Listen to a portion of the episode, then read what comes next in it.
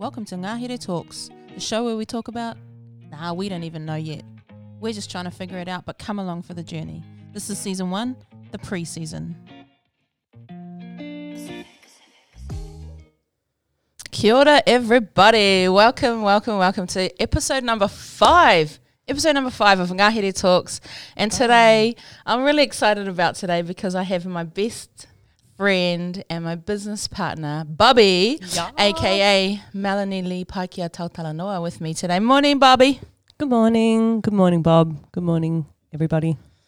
Welcome to the show. I'm excited about what we're going to talk about today. Yes. Um, I think it's going to be a challenging conversation, but a conversation that um, that Needs to be had. exactly, exactly. But before we get into it, why don't we just share a little bit about our friendship, about how we grew up, how we our paths crossed, and how we just realized that we were just meant to be good good friends. You Yeah. start us off, Bob. Um, yeah, sure. I mean, I was born and raised in Sydney, Australia, and um, lived there for um, most of my life. Gosh, I can't even remember how many years, maybe 23, 24 years. And um, then moved over to New Zealand um, in 2002. Um, so I did all my schooling and growing up and, you know, in, in Sydney, Australia, and loved it. Yeah, you might sense a little bit of an Aussie accent. A little bit Australian, it eh? comes out every now and What then. What kind of um, uh, teenager were you? A rebellious one. Give us a couple of examples. Um, I was definitely not a lover. I was a fighter for sure. I was just always into mischief. Um, used to get into heaps of shoplifting. what did you used to steal? Chocolate, eh? Everything. Do you want to know a funny story? Sure. One time we went, we went like, and we didn't even need to shoplift. We actually had, I'm sorry, mum and dad. We actually had everything that we needed. We were just. I was a little brat, but me and my cousin, we went to this shop, department store. We like filled our bags with all shoes and all kinds of stuff that we'd stolen, and then we left our bags in the store. And had the cheek to then go to the security and say, "Oh, we left our bags in the store and got it back," and it was full with all their stolen stuff. That's next level, mate. Brazen. Next, next level. Did you ever get caught? Um, I was no, I never got caught. No, but I was with my cousin when she got caught. Oh Yeah, man, but that was all good. That was enough. But anyway, yeah. I, I was, I um, was young and um, I spent uh, three years of my life in Palmerston North from when I was 19, 20, 21. Um, and there was a season of, honestly, it was only like a month where we hard out got into shoplifting. And we got snapped at Pak'nSave by a secret shopper and got taken to the police station. secret shoppers are real things. We were, and we were stealing hair dye. Yeah, that's Um, a classic. So she took us. They took us to the police station, and we got printed and mugshotted and everything. But they gave us what they call diversion. So I still don't have a record, but it's one of those things. That I'm not definitely not proud of it, but I'm not ashamed. I'm not yeah. ashamed It's either. a funny story. You do now. stupid things, um, at different times in, in your What kind life. of teenager were you? I was a bit of a brat. Yeah, I was a bit of a brat. Um, I think I did rebel a bit, uh, but I also like I still finished school. Um, I didn't make it through to uni, but I stayed in school. I had really good mates.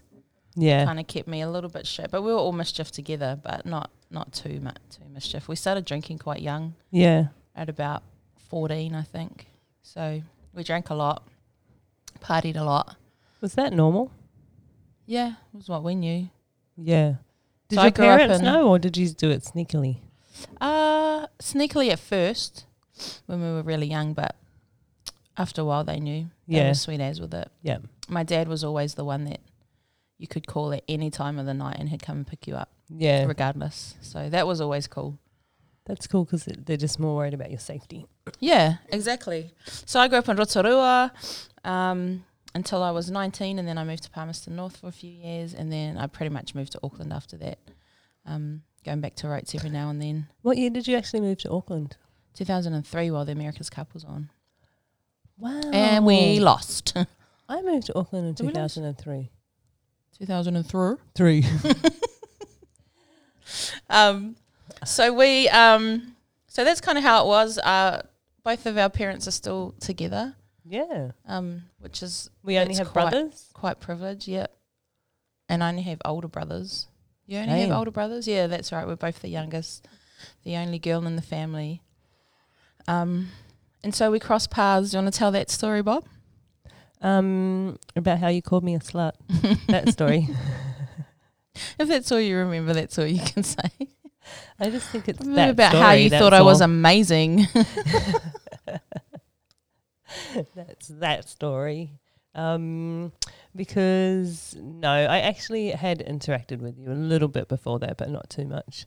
And then, but that particular interaction um, did stick in my memory when um, in the photocopy room, I think, at because we worked at the same place. Or were you working then, or were you still? I was I was a student. still just coming out of it though, eh? Yep. Yeah. And um, you found out that I had had a child when I was 16 and yeah, you were like, "Oh, what a slut." and I must I was so offended at first until I got to know you and then I was like, "Oh yeah, no, that's just Manawa."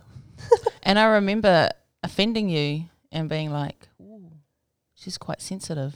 but that's all right. Uh, You learn that throughout life, eh? That's Yeah. not my first memories of interacting with you, but What are, what are yours? I just remember, I actually remember that your kids used to come to youth. Yep. Where I was a, a youth leader, Yeah. um, and then you were on staff. Um, and you were the one of the very few brown faces in that staff environment. yes. Um, and then, yeah, I just remember, despite the fact that I was cheeky to you, I, th- I remember you being quite cheeky as well. We have a lot of laughs and we would mock the other people that we worked with. And then we started like having lunch together, Do you remember? things like that. Eh? Do you remember that time when we were at staff meeting and they were promoting that relationship series? no. and it was like they were promoting a relationship series and we were kind of just getting oh, you may have just started on like working there Yeah. and um they were just saying you know to come if you were on staff come and then you were like leaned over to me and you were like are you, are you guys going me and my husband and then i just looked at you and i was like oh no we're separated and because no i don't think hardly anyone knew then and you just go oh awkward Ah, that cracked me up It doesn't really come up in conversation, eh? Like, well yeah by the way, oh, did you know that me and my husband are separated? like, that's right. I do remember that. So that was how our paths crossed, and then our, our friendship kind of just started to to blossom from there. And um, we might talk a little bit about how that separation was for you, eh, Bob, and Yeah. and what that was like. I guess for me as well as a friend walking alongside you yeah through a, a tough journey and but we also found out that we whakapapa back to the same back to the same place, back to the same tupuna in Rotorua. yeah Um, I think that what we actually realized is that even though we had grown up so differently, like me being born and raised in Australia, that really shaped a lot of who I was and am. And um, then coming back here, and you being born and raised in Rotorua, um, what we learned is that essentially is that there's so many likenesses, eh? Like we there's so many alignments yeah, that just come back to where we whakapapa back to, eh? yeah, totally. And how strong that is. Like your parents grew up in Rotorua, in Aotearoa, your mum in Rotorua, eh? Yes. And she raised, even though she raised you in Sydney, she raised you like you were raised in Rotorua. And I think that's what buzzed me out. Like, because we were, as a, as a group of mates, we were cheeky, we were, um, we were rebellious, we were active, we were, yeah. There's something about people that grow up in Rotorua or any town. You, there's kind of characteristics that come with those people. And I think it did buzz me out when I met you that there was heaps of things about you and your ways that was like you had grown up in Rotorua, even Yeah. though you grew up in Sydney. Um, yeah, and one of the things I think I said in one of our YouTube channel our videos, like that both of us just really enjoyed a cup of tea and jam on toast as, as a great snack or midnight feast. that Just before. hmm Okay, cool. So, what are some of those things that, that you've learnt by being back here on on our whenua? Um, I think I really appreciate. There's so many beautiful things about our people and our land. Like our landscape itself is so beautiful. Our um, from its ruggedness to its peacefulness and our nature, all of that beautiful, um,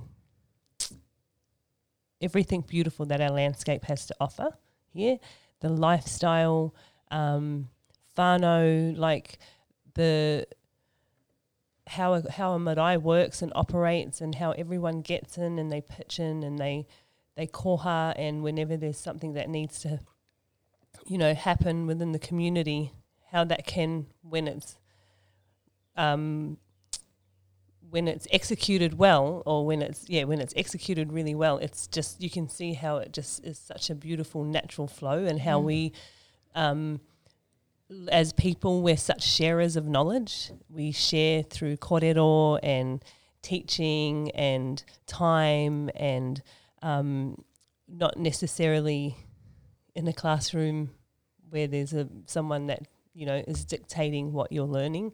Um, I love how we are hospitable and um, how we appreciate music and all that that has to offer. There's so many beautiful things about our people, but um, I've also learned that there is a dark side to our culture as well. You know that um, I know that yeah, there is a darkness to our people as well that is really saddening. That I know I've experienced personally, and you too. Cool. So that's a really cool like segue, I think, into what we really want to talk about today, which is, I guess, one of the one of the many heartbreaking things that we see happening on our whenua and Aotearoa, um, which is family violence. And so we're going to take a real short break, and then we're going to dig um, a whole lot deeper into that topic. So see you guys soon. Looking for a cool space to work or a legit venue for your next event? Everything you need is here at Te Hao Manukau. Located in the heart of Manukau City, a hop, skip, and a jump from the Manukau bus and train station. We've got super fast Wi Fi, coffee machine, great people, and an awesome vibe. Book online at www.teha.nz. Let's go to Te or Manukau.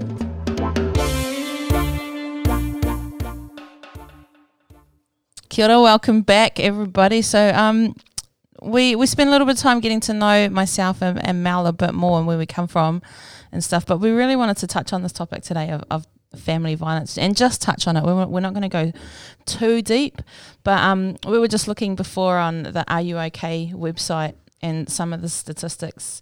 Um, so in 2016, a, hun- almost 120,000 reports of family violence were reported to the police.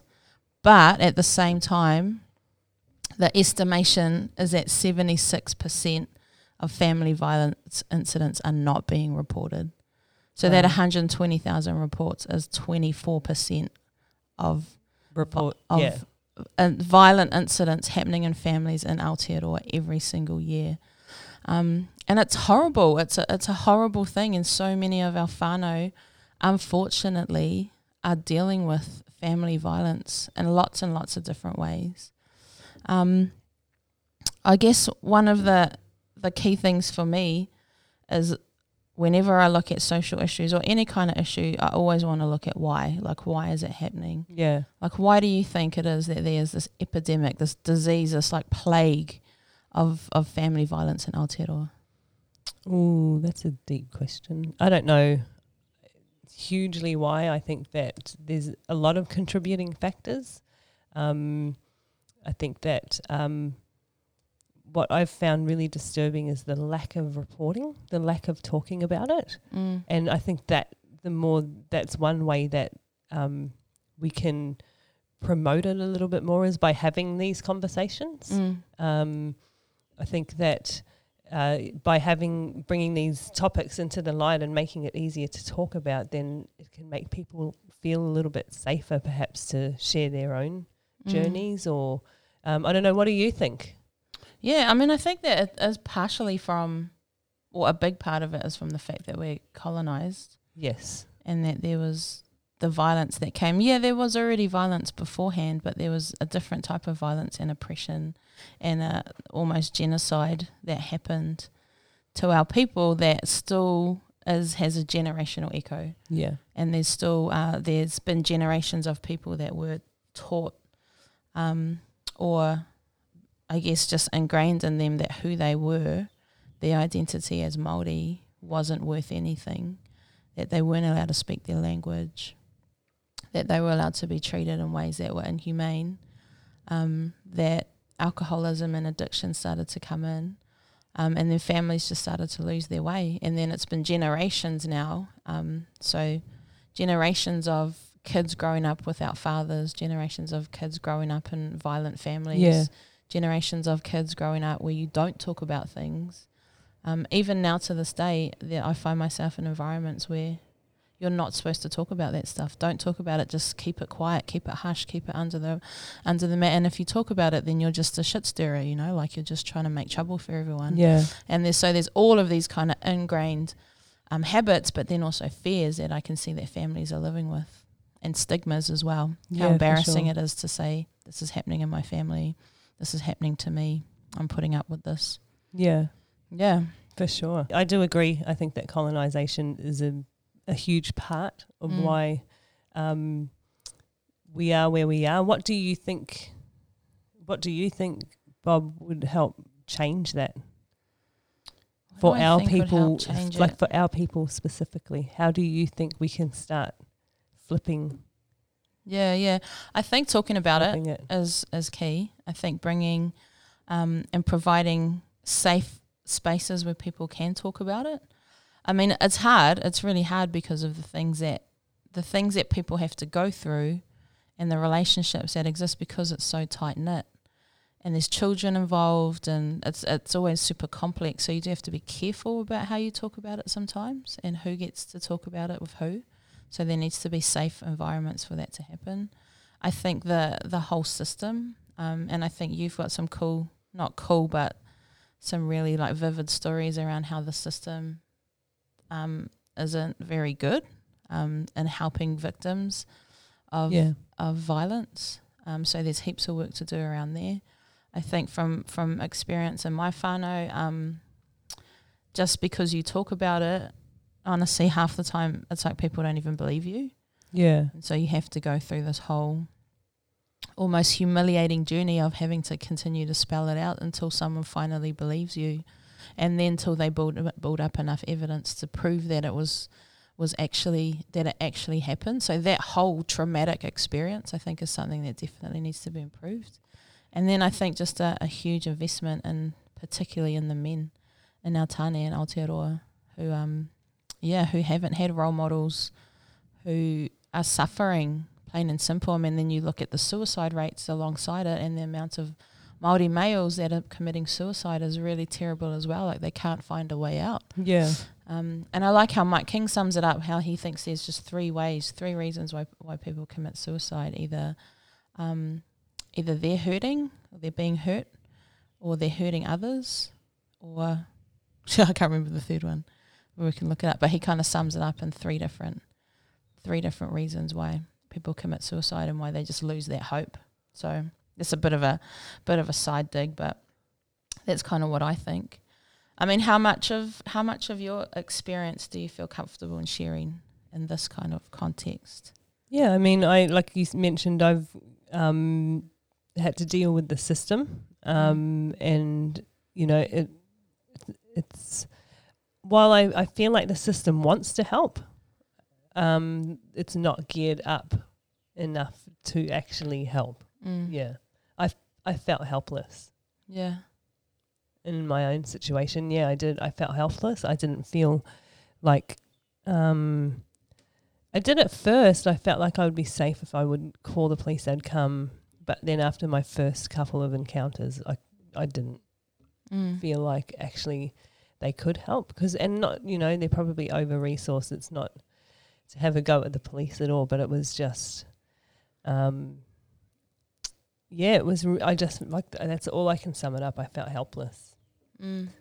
my like my hands were tied and I just had to deal with what was dealt to me pretty much until it got so severe that they would actually take notice like it was going to take something really dramatic Mm. For them to actually think that oh yeah this is this is legit you know Yeah. yeah Absolutely. I mean, and it's unfortunate eh, that it has to get so bad Yeah. before something can be done about it. And I think that's that's where we really need to make some changes. I One of the other stats we looked at was how 50% of partner violence deaths occur at the time of separation. At that real like climactic point, eh, where emotions are running wild and, Yeah, yeah. and hopelessness And- comes in. People aren't thinking straight. Mm. Yeah, it's um, it can get really dangerous. Um, yeah, definitely for sure. And even like even if I think about outside of my own experience, just within my whānau, um, how if I think about my own childhood, how it was quite minimalized. Mm. like it was spoken about. Like everyone kind of knew that, oh yeah, he beat her, or but no one. It was just a, a common known factor, but n- nothing was ever done beyond that, Mm. and it, it was just yeah, quite quite minimalized. Like oh yeah, that's that's no, or normalized even. Like yeah, yeah. That's just what happens, eh? Yeah. And, oh, well, she shouldn't have got lippy, or Yeah. Oh, he's a bit angry. Just stay away for a little while. Yeah, he just had a Um, couple too many beers. That's yeah, all. yeah, yeah, And it's just kind of accepted. yeah. Um, so it justifies it, it normalizes it, it minimalizes the impact for the victim. Mm, You know, if, if there's children there, all of those things. yeah, it's crazy, eh? And it is such a. I mean, I really like that the government now has put um, put together that special commission around family violence. Yeah, Is it a commission?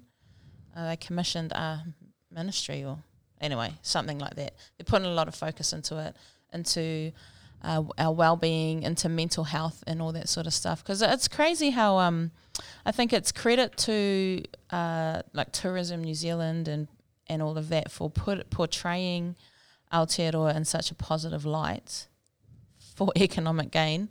Um, but then alongside that, like there's so much going on in our country that is really, really heartbreaking, like those statistics, like uh, suicide statistics, like poverty statistics, um, things like that. And unfortunately, they have become more associated with our our people than anything else. yeah, Um, and yet we are we're always on a journey and we're improving and and Te Māori is getting stronger and stronger and what we talked about in episode four with Dan about how there has been a wealth transfer now. And so now generally across Aotearoa Māori are in a better financial status at least at, at iwi at iwi level. Um, but there has to be more than that. It's not just about the money. There has to be uh, we were talking about knowledge transfer, but I also think health. Um, and as a people, to get our health back, and that comes from our identity and our connection with this whenua, yeah, um, and re reinstating, I guess, a, a strong, um, bold, courageous, pioneering like spirit that our ancestors brought over here with them. yes. Yeah. What else shall we touch on here, Bob? Um, one thing I did learn is that our women are strong. Mm. Yeah. Our women are, are strong, and our women are resilient as well. And I think that if we um, continue to have these conversations, then you know we need to flip it from, like you said, Bob, of, of where the um, if you talk about something like this, then how the whānau looks at you like you're the troublemaker. How we Mm. need to s- to flip that over. Yeah, yeah. And I can even say, like, right now, I'm thinking there's a lot of things that I could say right now, but I, I do have my family, my whānau in my ear. And I can imagine all the things that they would say if I was to say a lot of stuff. But you know what? I can share my own experiences. And, and I think both of us have shared our stories on, on Life TV. Yes, we have Um, you can look that up, life.tv, maybe? lifetv.co. NZ. Just dot co. Dot co. Yeah, Yeah. there's a bunch of stories on there. You can look up both Mel and myself, where we shared a bit of um, our past and some of the tough stuff that we've had to deal with, um, but also what make us strong and resilient as well Yeah, yeah. as women. Yeah, What do you love most about being Māori? about being Maori. Yeah. What do I love most about being Maori? I honestly think I love the fact that we have a really strong connection to our whakapapa. Like I think more so in recent years, the fact that I have um, tupuna, that I have ancestors that have gone before me, that I feel really connected to. and that just happened. I think happened through my grandparents forcing that connection, well, not even forcing, just being connected to me as I grew up, and them always teaching us about their parents and their grandparents, and my grandfather always making sure that we knew our whakapapa all the way back, as far as we could recite, really.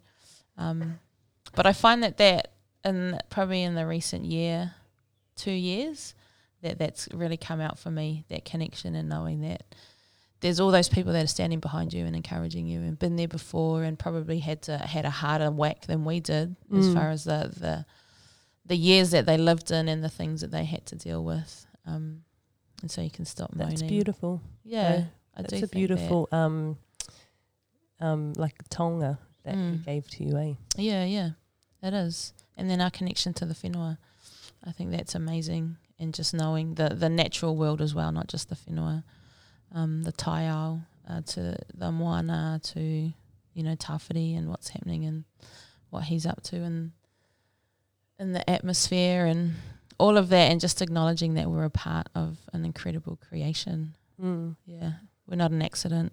Yeah. you know um and i love that from the Te Ao Māori perspective as much as i do from biblical perspective yeah, Yeah. what about you I think that what you said, the connection to the whenua. mm. I can honestly say that I would hear people say that before and be like I wouldn't understand what that meant. Mm. Um, I can I like I feel like my learning is is just even though it's happened, it's still like at its you know there's so much more to learn. Yeah, but Yeah. I think it's such a it's a beautiful thing and it's um it's rare. So many people don't have that gift to actually be raised on the land that is their land. Mm. Yeah, oh 100% and i do think we take it for granted sometimes yeah. So that I Yeah. really have a deep appreciation for that. yeah awesome all right i think we're going to wrap it up there bob that was awesome. That was a really good start. We um we're keen to see how these kinds of co- uh, korero resonate with people and whether or not we should can continue to do some of these like harder topics or these harder. Um, I feel like we just scratched the surface on this one, but it's a good start. So um, thanks for thanks for joining me today, Bob. Thanks, Bob. And, it was uh, great. Cool. We'll catch you guys soon. Tēnei te minu kia koe. Thanks so much for listening in. We hope you enjoyed it. We'd love to hear back from you. So why don't you connect with us? Look for us, Ngāhere Communities, on YouTube, Facebook, Instagram, and LinkedIn. We'll see you next time on Ngāhere Talks. Kia pai tō.